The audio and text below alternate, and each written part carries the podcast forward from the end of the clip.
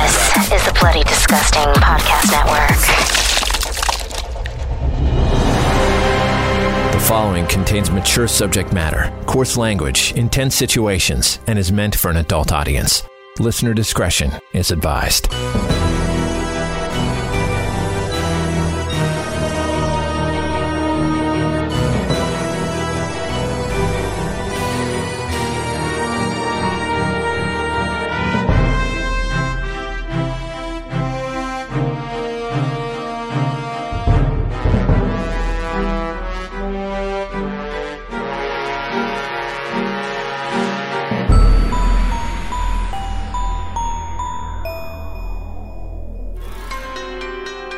The sound of a voice. It's at once calming, nurturing, and powerful. We are defined by it. Within it, we find our inspiration, a beacon, or even a warning. Bleeder's Digest, issue number one, The Whisper. This story is called The Whisper by Spider One. I gotta be honest, my childhood wasn't great. I had a lot of problems. I don't think I said more than five words before I was ten. Challenged was the term I heard adults say to me on a regular basis. I think that was just kind of a kind way of saying, sorry kid, you're fucked. I was scared most of the time and lost. I didn't have any friends or siblings, just my parents, who, surprisingly enough, were still together. I think they must have enjoyed beating the shit out of each other. That and the drinking kept them complacent enough to swim in their own ocean of misery for years. Unfortunately, I was the one who was drowning. So I kept to myself, got the shit kicked out of me at school on a daily basis, and stared at the wall. Sometimes I'd watch T V and see those shows with happy families and nice houses and dogs and fucking whatever. And they'd be like aliens to me, like literal aliens. The fucking Brady Bunch could have come down from Mars in a goddamn U F O and shot fire out of their asses, and it would have related to them just the same. Meaning not at all. I'm not telling you this to feel bad for me. I don't want your sympathy. I'm sure there were plenty of kids who had it worse. There's a point to all this, and I'll, I'll get to it eventually. Or at least I think there's a point. All I know is that one day everything changed. I can't remember the first time I heard the whisper, but I couldn't have been more than seven or eight. What the fuck is the whisper? Good question. Well, the whisper was exactly that. A whisper of a voice that would speak to me. It was a woman's voice, quiet, reassuring. Not anything like I'd heard before. Certainly not like my mother's hell screech. Now, this wasn't some voice in my head. This was just like a real whisper, a physical presence. I could feel the warm air touch the side of my face as her words would spill into my ear. I remember trying to explain the whisper to my school counselor and then being told, imaginary friends are common with kids like me. Kids like me. Fuck you.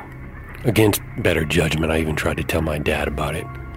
If I remember correctly, grow up, pussy, was his response. Actually, he, he might not have been that nice about it. Whatever. Anyway, the whisper started simple enough. Little things like, hello, Danny. Or, it's such a nice day today, isn't it? Stuff like that. I began to really enjoy hearing from her, and for the first time in my life, I had something to look forward to. The rest of my life was still a pile of shit, but at least I had a ghost or whatever the fuck it was whispering good morning to me. I guess beggars can't be choosers. After a while, I started to think she was looking out for me, trying to hook me up with shit. Like this one time, I was at the local convenience store staring at a row of candy. Of course, I had no money, but fuck, I wanted that candy. Suddenly, in my ear, I hear, just take it. No one is looking. I froze. Danny, trust me. I'll protect you. I was nervous, but I did it. I grabbed a candy bar, shoved it in my pocket, got the fuck out of there. I must have run four blocks before finding the courage to stop. But you know what? That candy bar was the best thing I had ever eaten. Shit like that became a regular thing. She would tell me when I could steal things, give me answers to teachers' questions, stuff like that. Then it changed. Things got a little heavier. I remember one day at school I was in the bathroom. Now, normally I would avoid the school bathroom no matter what. I was a fucking idiot, but even I knew that nothing good ever happened in the school bathroom. Unfortunately, this was an emergency. It was either take my chances in the bathroom or shit my pants at school. It was a no-win situation, but even I knew shitting my pants at school would be the end for me. So there I was, trying to hustle this turd out as fast as I could before anyone else came in the bathroom, and bang! Someone pounds on the stall door. "Hey, Danny Diarrhea, that you in there?" It was fucking Angelo Demetrius. This asshole tortured me at school daily. I hated him. Bang, bang! He pounded again. I could hear other kids laughing, so I knew he wasn't alone. God damn it, this was hell. "Don't forget to wipe your ass, Danny Diarrhea." I stayed quiet, hoping he would just give up, but instead he kicked the stall door and it swung open, crashing into my knees. I screamed, and there I was, sitting with my pants around my ankles, completely helpless. There were three other kids behind Angelo, and they were all laughed, acting like they were gagging from the smell of my shit. I could only scream, "Get out!" That didn't do anything. They rushed me and pulled me off the toilet. I fell on the floor. They laughed some more before spinning me around and pushing my face into shit-filled toilet water. I couldn't do anything about it. I was kicking and screaming, but I was too weak and I thought I was going to die.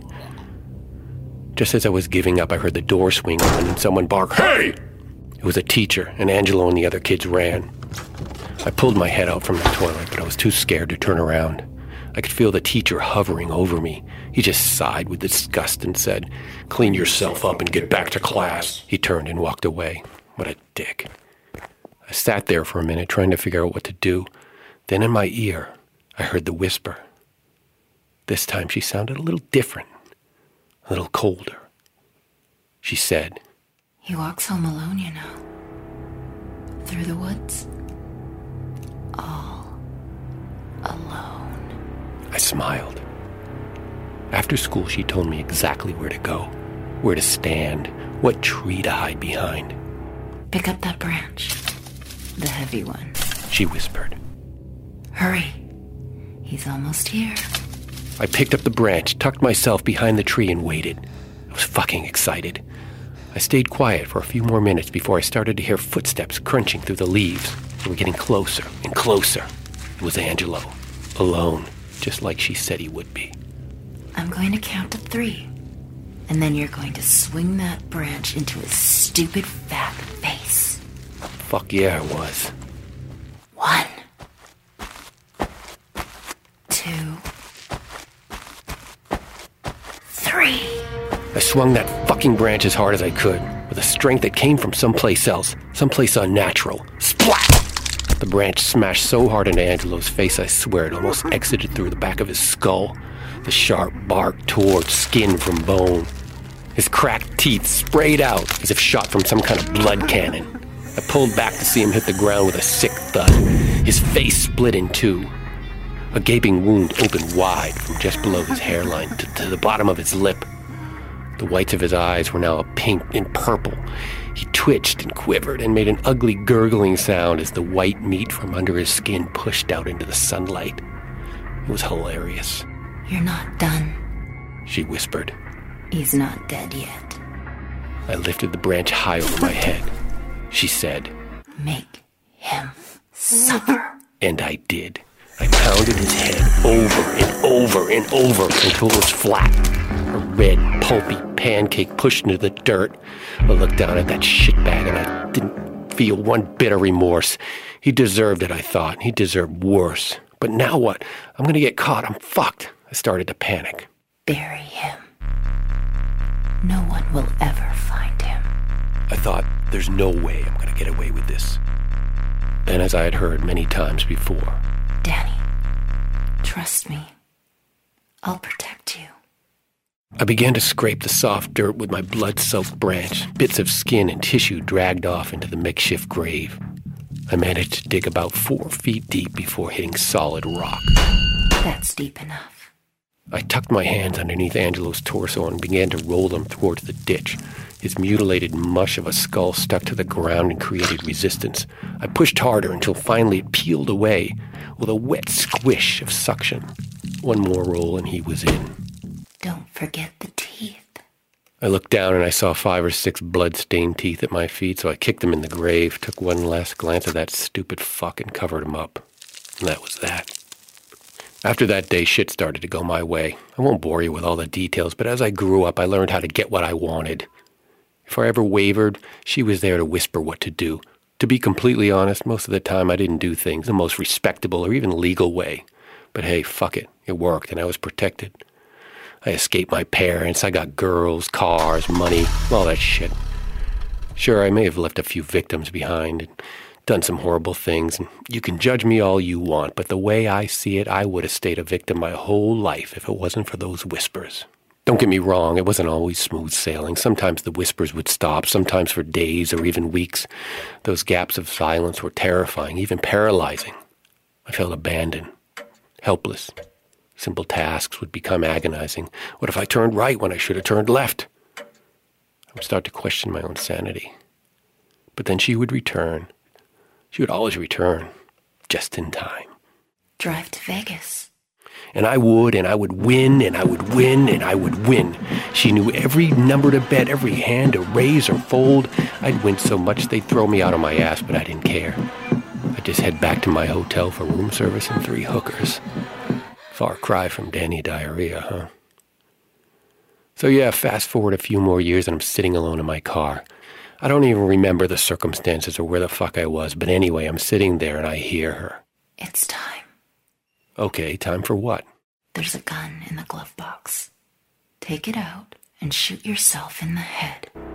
I know this sounds weird, but I wasn't surprised by this. I mean, at this point, what was going to surprise me? I had been living my life through instructions whispered to me by some invisible woman. Still, I did wonder why she was telling me to blow my brains out. Not that I didn't trust her judgment. She hadn't steered me wrong yet. I've done all I can for you. It's your turn now. My turn for what, I thought? Your turn to whisper. Your turn to do for another as I have done for you. So I reached over. Opened the glove box, put the gun to my head, and pulled the trigger. Bam! What a fucking mess. Now, I know what you're thinking. It's a load of bullshit. If you blew your brains out and you're dead, how are you telling us this? Well, I told you there was a point to this story, didn't I? And here it is. Remember my voice. See, if you're listening to this story and you can hear me, then you are open.